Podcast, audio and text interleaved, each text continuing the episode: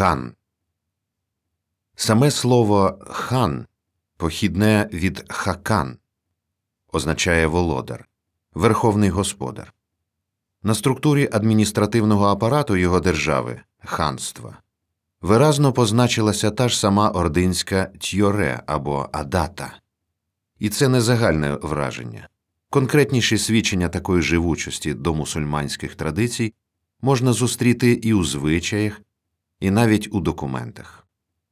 Ось як, наприклад, хан звертається до своїх підданців і перелічує їх в офіційних документах великого улусу правого і лівого крил, уланам, що керують тьмою тисячею, сотнею, десятком, беям, даругам і бекам внутрішніх міст, духовним законознавцям, настоятелям, духовним суддям, орударям метрик, секретарям, хаджі, відлюдникам, сокольникам, барсникам, комірникам, митникам, вагарям, вартовим, заставникам, човенникам і так далі. Це майже цілком відповідає аналогічним документам ординських Тохтамиша чи Тимура Кутлука. Ще в XVII столітті в Криму користувались ординським терміном суюргал, тобто лен, колективний суверенітет міста, уділ, який хан надавав чиновнику або цілій адміністративній одиниці. Як і раніше побутували й такі терміни, як юрт, тобто рада карачі або старійшин, а до 15 століття і улус в значенні адміністративної одиниці поселень. Хан, як відомо, був володарем худби, згадування в перших фразах п'ятничної молитви та монети, мав право карбувати монету зі своїм іменем, що у всьому світі було найпершою ознакою і дійсною суттю монаршого суверенітету. Ще одним символом ознакою ханської гідності, теж як і майже в будь-якого володаря зі сходу чи заходу, була монограма, яка вміщала всі його імена та титули. Вона була персональна, адже не припадала на спадщину, а заново складалася з кожним сходженням володаря на престол. В тюркському світі ця плетенка, витончено накреслена майстрами хаттатами, згідно з вишуканою каліграфічною естетикою, мала назву тугра. Деякі фахівці вбачають у ній роль герба. Проте є погляд, що символіці, політичному та етнокультурному функціональному значенню герба краще відповідала родова тамга, яку мав і якою користувався кожен бей чи емір хан Криму. Хоча тут була невеличка відмінність адже тамга гіреїв була родовою тамгою знаменом чингізидів, на яку жоден інший не мав права. Про те, що гіреї, зокрема засновник династії Хаджі Гірей, були прямими нащадками Чингісхана, цілком однозначно свідчать усі джерела, що торкаються цього факту. Йдеться про те і в давніх історичних творах, найзначущішу частину яких збережено в національному комплексі рукописів Туреччини. А ось і опис тамги, добутий з давнього чингізійського переказу про диво зачаття праматері цього роду Аланки Хатун певним божеством. Тамга або герб тих, хто царював у Кипчакському степу, нащадків Чингісхана, гірейханів і султанів і їх покоління, тризубий тарак, тобто гребінь помаранчевого кольору, у чотирикутній рамі, всередині вгорі якої сяйво. Чотирикутна рама, яка має сяйво всередині й вгорі, означає кімнату, що в ній в глибокій давнині перебувала та, що царювала над моголами, онука Юлдус хана Могольського, Аланка, а сяйво світло, що зійшло в неї згори, ніби сонце. Посередині цієї рами три зубці у сяйві зображеного тарака означають Ботум Катагуна, Бочкін Чалчі, та Буденжир Могага. Від цих трьох принців походять три народи від першого катагуни, від другого чалчути, а третій царював над моголами, і вже від нього походить династія Чингісханова. А поверхня, що пов'язує ці три зубці, означає чудо їхнього зачаття і народження від духовного сімені єдиного світлодайного сонячного жителя. Помаранчевий колір цього тараку зображує колір того безтілесного, божественного завітальника. Цей ієрогліф Чингісхан і його нащадки єдино для того собі символічний герб обрали і присвоїли, що як гребенем чешуть людське волосся, яке щоденно плутається, впорядковують безлад, і з нього відділяють окремішнє волосся та всяку чужерідність. Так і Чингісханові пращури, які походили від турка, першого сина Яфіса, від початку віків і сивої давнини царюють над татарами, калмиками і мунгалами, керували ними потрійно за законом Божим, за правом природним, за мистецтвом людського розуму та мораллю. Єрейхани та султани, царюючи в Криму над татарами кримськими, над татарами буджацькими і над татарами кубанськими, поділили владу на три складові на керування хана, калги та Нуреддін султанів на згадку про своє походження. Вперше з Тарактамгою стикаємося ще в догіреївський період на монетах з іменем хана Девлет Берди, потім на монетах Хаджи Гірея, хоча ще й поряд з Золотоординською, Кіпчакською тамгою тощо. Коли хана утверджували в посаді, до чергового з Гірея переходила і Санджак Шеріф або Хоругва, яка мала символічно визначати статус ханства у національно-державному та адміністративному розумінні. Ця назва не саме знамено, була не більше, ніж символом і не мала реального змісту. Як згадувалось раніше, Крим не був санджаком в складі порти, себто адміністративною областю, територіально розміщеною в межах її кордонів, захищеною всією силою імперської армії і так далі. Насправді ж вона зовсім не була османським даром, а мала поважніше, ніж порта походження, підкреслювала почесний падишахський статус хана. Згідно зі збереженим описом, це було стародавнє, частково пошкоджене міллю полотнище, про яке дбали з пошаною та побожно поважали хани та їх підданці. Згідно з традицією, якось воно майоріло над штабом хана ханів никого іншого, як Чингісхана. Єреї брали санджак шеріф із собою у воєнні походи. Перед початком бою гурт старечих імамів зазвичай проходив з нею перед військом. Коли ж за мирних часів чекали нападу ворога з півночі, знамено підіймали над однією з чотирьох башт Оркапу. З цього звичаю можна зробити висновок, що знамено, як символ ханської влади, та державного суверенітету передусім стосувалося до населення півострова і лише опосередковано до заперекопських ногайців.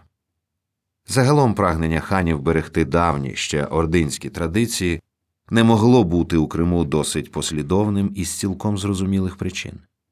І, звичайно, вже з перших гіреїв при всяких відмінностей від Орди було набагато більше, ніж подібних збережених рис. Відмінності ці були спричинені передусім двоїстою натурою умовно нової ханської влади. Чингізицький принцип спадкоємства з роками дедалі більше поступається посвяченому мусульманською релігією вченню про імамат, згідно з яким головою ханства мусить бути володар або імам халіф, наступник пророка і намісник Аллаха на землі який свою діяльність повинен ґрунтувати тільки на шаріаті з його богонатхненними засадами. Інакших формальних обмежень ханської влади не передбачено. Втім, як послідовник Мухаммада він користувався правом верховного володаря Кримською землею та іншими привілеями, які випливали з цього права та доповнювали його. А найбільш двозначним з останніх було те, що хан одержував від Туреччини щорічне утримання сальяне, яке становило 15 юків акче або 6 тисяч піастрів срібних курушів. Один юк, первинно великий шкіряний мішок для грошей, налічував близько 100 тисяч акче. Малий мішок кісе налічував 40 тисяч або 50 тисяч акче. Навіть якщо додати цінні бакшиші, подарунки, що їх хану надсилали султанові вельможі, ця сума була куди меншою від власне кримських доходів гіреї. Так він мав 50 тисяч піастрів від Гезлевської митниці, 30 тисяч від Перекопської, 8 тисяч від гетьмана Дубосарського, по 31 тисячі від Молдовського, Волоського та Каушанського господарів, нарешті 2 тисячі від Кефе, що разом із султанською платнею складало річний дохід 127 тисяч піастрів, а враховуючи соляні та міські збори, земельні та інші сільськогосподарські податки, монетну, рибальську та винну оренду, річний дохід становив 345 тисяч піастрів або біля тисячі гаманців золота. Окрім цього, хоч і нерегулярно, неабияку щорічну данину надсилала Польща і Москва. З часом сума цієї данини мало змінювалась, і лише від Карловицького миру 1699 рік її було скасовано взагалі. Економічною опорою ханського дому був також його домен, тобто володіння Ерзміріє. За часів більшості ханів вони лежали в долинах Альми, Качі та Салгіра. Отже, престолові належали всі соляні озера, а також невпорані пустирі Меват. Втім, лише частина цього добра належала родині, була спадковою, такою, яку він міг відписувати, продавати, збільшувати, прирізаючи куплену землю. Решту території він мав право лише роздавати своїм васалам частинами. До доходів хана треба зачислити і надходження від загальнокримської торгівлі здобичу з набігів він мав дві третини виторгу.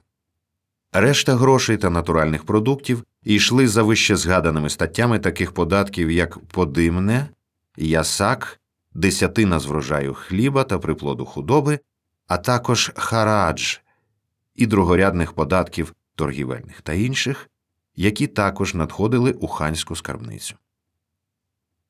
Підбивши підсумки політико-економічного аналізу стану хана, підкреслимо, що цей володар в дійсності був не те щоб державником правителем, а до певної міри державником господарем, і ця риса його стану мала вкрай давнє походження. Колись саме старійшина кошу або групи юртів відігравав між кочової спільноти виняткову роль. Він був не так правителем Великого дому, як адаманом, господарем. Він обирав йому пасовище, місця зупинок тощо, опираючись на власний досвід, знання степу, його джерел і людей, словом, на тяглу мудрість пращурів. Також він розподіляв роботи поміж членами юртів, турбувався про нормальне функціонування всього чималого і непростого господарства кошу. Ось чому його влада була однаково міцна як у малих, так і великих суспільних групах, починаючи з родини і кінчаючи союзом племен, лише з тою відмінністю, що у малих групах влада в голови залишалася цілком патріархальною, а у великих, в міру збільшення групи, вона дедалі більше ускладнювалась і, нарешті, під впливом зміцненої зовнішньої діяльності ставала ханською владою, яка поруч із патріархальним стилем головування містила в собі елементи китайського самодержавства. Звідси і спадкоємство не за кров'ю, як у дворян Західної Європи, а за принципом господарської мудрості, цебто по старшині. Тому то ані хан кочовик, ані пізніше володар Бахчисарайського хан Сараю цілком однаково не мали права передавати у спадок бодай щось із величезного ханського надбання, окрім персональних речей на кшталт особистого одягу, сімейного начиння чи родової зброї. Таким чином, патріархальні елементи значно переважали самодержавні або деспотичні реалії, властиві сусіднім Османській імперії або Московії, але з ряду своєрідних причин геть чужі для Криму. І в XVIII столітті з його абсолютизмом зазначено, що не тільки двірське коло, а й кожен має вільний доступ до хана і особливо подає йому свою скаргу. До нього звертались саме як до хазяїна спільного дому, а хани й поводились відповідно.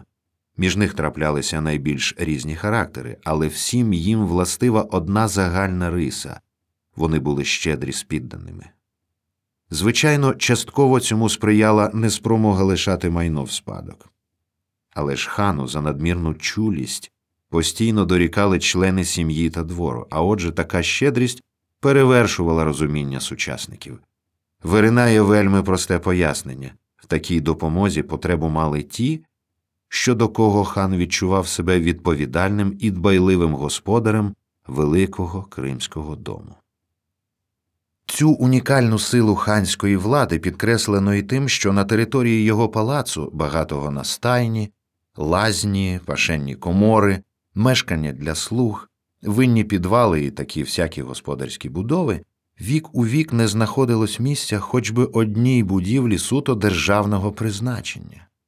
Типологічно хан Сарай був звичайною кримсько-татарською садибою, хіба що збільшеною за розміром у багато разів. У ній зовсім губилося приміщення для засідань дивана, одна невеличка зала, але в очі впадали передусім кількісні, а не якісні відмінності. Втім, це ані трохи не позбавляло гіреїв господарів цього палацу маєтку від вічних прав на політико-правовий статус, до того ж чималого калібру, навіть у порівнянні з султаном сусідньої осяйної порти. Як мовилось вище, як верховний володар, кримський хан був прямим нащадком великого Чингіса, мав титул Улухані, тобто падишах, імператор. Щоб усвідомити вагу цього титулу, звернімося до паралельних прикладів сусідів Московії та Туреччини. Як кажуть мемуаристи, в таких випадках кримські хани мали на поготові традиційну відповідь назвіть хоч би один випадок в історії, щоб хто небудь з гіреїв помер з голоду. Зворотній бік згаданої щедрості, ханські санкції, серед них і штрафні, обмежувались на колі беїв або рідше мурз. Прості члени юртів геть не побоювались хана, слушно сподіваючись на його справедливість у різних виявах, радше допомогу в потребі, аніж якихось переслідувань тощо. От саме тому, як згадано вище, в Криму існували вільні стосунки між сувереном і підлеглими, як це ще століття тому було властиво Монголії, але аж ніяк не Китаєві чи європейським абсолютистським державам. Ім'я Чингісхан, яке на всемонгольському Курултаї 1206 року отримав Тимучин, син Нойона Єсугея, є радше титулом, аніж ім'ям. Чингіс палаталізована, пом'якшена форма тюркського слова Денгіз море, океан, яке й досі збереглося. Таким чином, титул Чингіс хан вільно перекласти як хан океан, володар Всесвіту або Вселенський хан, тобто падишах чи імператор. Колись було московські князі самі ж починали себе звати великими. Згідно з літописом Нестора, їхній спільний нащадок, скандинавський бурлака Рюрик, не мав титулу і був звичайним ватажком збірної розбишацької ватаги вікінгів. За князя він став, лише переїхавши в Новгород. Але і тут це була лише посада, а не титул, підхожий, щоб переходити спадщиною. Тож усі його спадкоємці Рюріковичі були, щоб не сказати інакше, князями фіктивними. І коли Іван III писав про себе Великий князь, водночас називаючи ханів Криму, Астрахані, Казані, Тюмені і навіть Касимова царями, тобто цісарями, то це було не тільки визнання за тюркськими володарями, власне кажучи, імператорського сану, а й відверте самозвеличення до князівського стану звичайного худорідного московського правителя.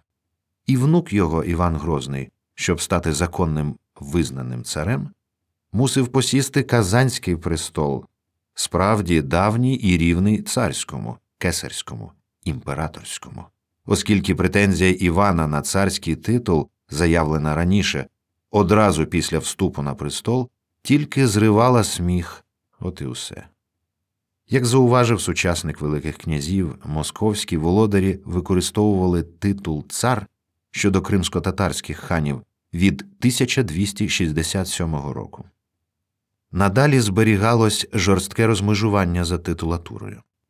Іван III в 1470-х роках у своїх грамотах називав Менглі Гірея І царем, а той його лише Великим князем. Але річ навіть не в офіційних титулуваннях. Як правильно зауважує стародавній автор, московські князі записували ханів царями і у внутрішніх документах, наприклад, у наказах своїм послам.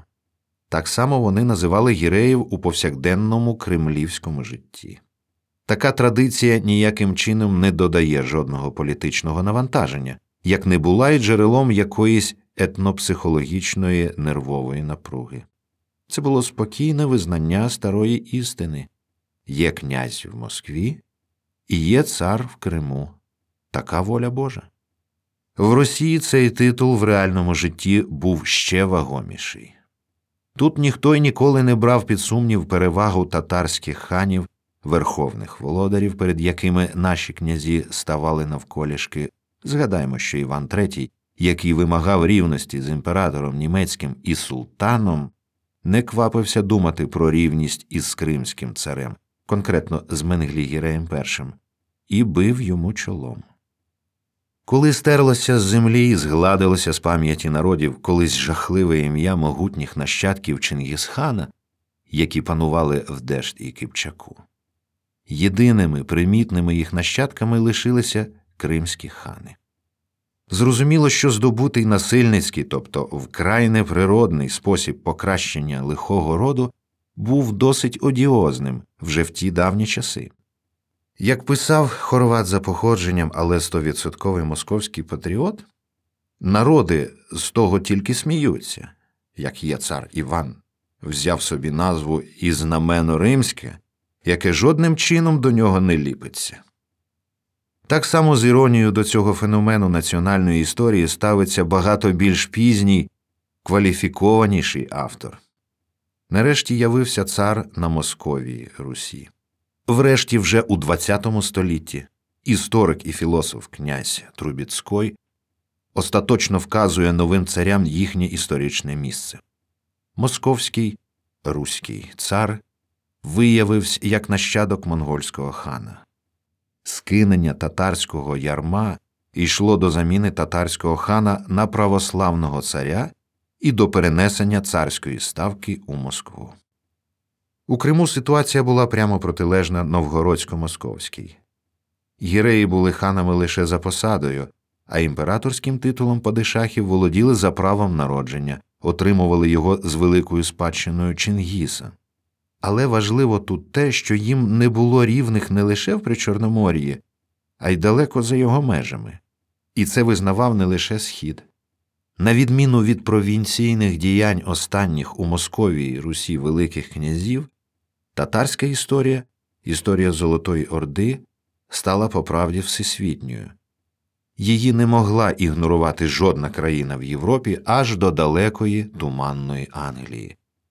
Чи як містко цю ситуацію визначив сучасний вчений, історія Золотої Орди була частиною світової історії, а пізній період роздроблених московських руських князівств частиною татарської. Справді, в добу, коли приналежність до великої династичної лінії геть не була поняттям умовним, а навпаки, дійсним знаком гідності династії та держави, якою вона керувала, такими питаннями жваво цікавилася не лише Азія, а й Європа. До речі, турецькі султани, кожен з яких називав себе не маючи на те жодної підстави падишахом Дешт і Кипчака чи падишахом татарських країн, Кафи, Криму, Дешт і Кипчака та Дагестану, багато що б віддали за те, щоб зрівнятися з родом гіреїв, оскільки вони не мали таких глибоких родів, як і в московських царів, і в новоспечених згодом всеросійських напівкровних імператорів. Але як бачимо навіть з наведеного зразка титулування, деякі турецькі султани, геть не маючи відповідного права крові, намагались замінити його своєю тимчасовою, почасти хиткою владою над кримськими чингізидами. Деякі хани були змушені залишатись терплячими щодо сміховинних претензій. Фальш тут була явна. Люди на сході завжди вирізнялися не тільки освіченістю, а й відмінним знанням генеалогії царських родів. Інші гіреї намагались чинити спротив, хоча й не так через образу на зазіхання стамбульських випанків, як через прагнення бути вільними від них у своїй політиці. А вище наведене твердження щодо того, що ханів Криму і на Заході визнавали падишахами, має свої підстави. Французькі сучасники Девлет Гірея II, початок XVIII століття, знали, що хан має титул падишаха і вважається спадкоємцем Турецької імперії на випадок відсутності в Османській династії дітей чоловічої статі. Таку ж думку мали й англійці. Коли б отоманська чоловіча лінія перервалася, хан цих кримських татар перейняв би у спадщину корону Турецької імперії. Пізніше імператором Крим Гірея називали посланець Бранденбургу Прусії, консул Франції та інші європейські дипломати, а також серйозні вчені та видатні публіцисти. Та й вже напередодні анексії ханства Катерина II була змушена ствердити цей титул, через що ханським послам дозволено не знімати перед нею головних уборів. У Стамбулі ж кримський хан, як цілком рівний, без виняткового дозволу сідав біля султана, пив з ним каву і мав право одягати на головний убір таку саму діамантову застібку, як і султан. А ось, наприклад, як звертався кримський падишах до турецького султана. Іслам Гірей III 1644-1654, ледь його обрано і призначено ханом, одразу ж, не покинувши кордонів порти, заявив великому візиру на письмі Прислухайтесь до того, що я писатиму. Не засмучуйте, не обсідайте мене застережливими листами щодо такого то Яура не супитися, такому то демонструвати прихильність, з таким то не погоджуватись, такого то не засмучувати і з таким то ось так чинити, поза очі даючи звідси накази щодо тамтешніх справ. Не збивайте мене, щоб я знав, як мені треба діяти. Далі ми побачимо, що деякі хани могли допевнитися вельми значної самостійності від турецького сусіда. Але відбувалось це аж ніяк не через такі, щиро кажучи, зухвалі заяви.